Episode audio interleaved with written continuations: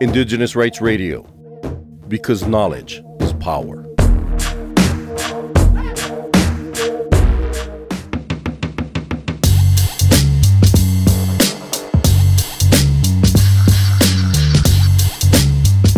The United Nations Framework Convention on Climate Change, 27th Conference of the Parties, known as UNFCCC COP27, is taking place in Sharm el Sheikh, Egypt, from November 6 to 18, 2022.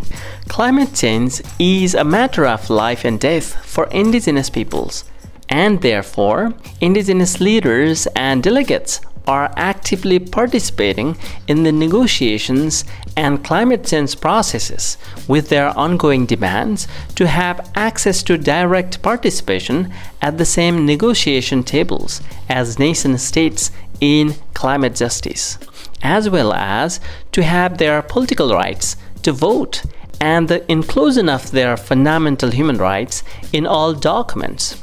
Cultural Survival attended COP27 and asked indigenous leaders and delegates to share some of the successes of the previous COP and their expectations from COP27.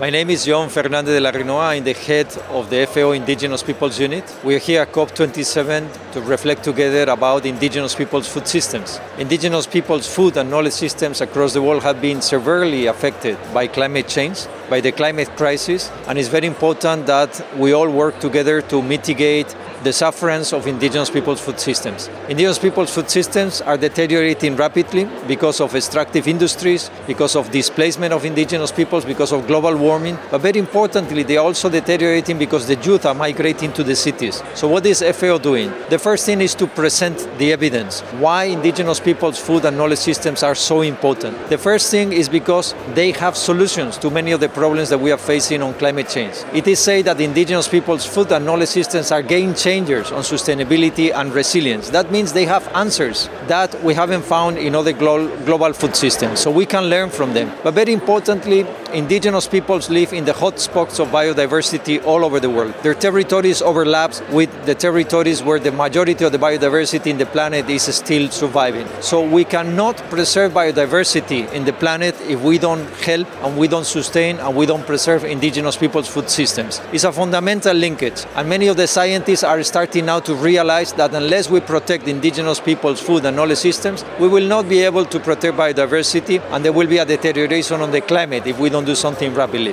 What is FAO doing?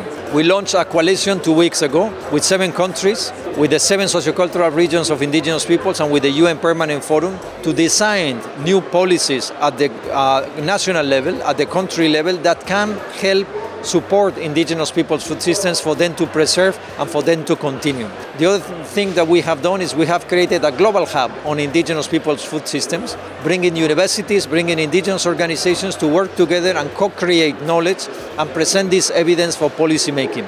We are in COP27. You will hear many discussions about climate. We are trying to ensure that there is a linkage between the knowledge of indigenous peoples and these discussions at the policy level that sometimes are not connected. This is the main role of the FAO Indigenous Peoples Unit, connecting policy making with the evidence that we see in the field thanks to our sisters and brothers indigenous that are facing so many difficulties with the climate change. For more information on indigenous rights, visit www.cs.org/rights.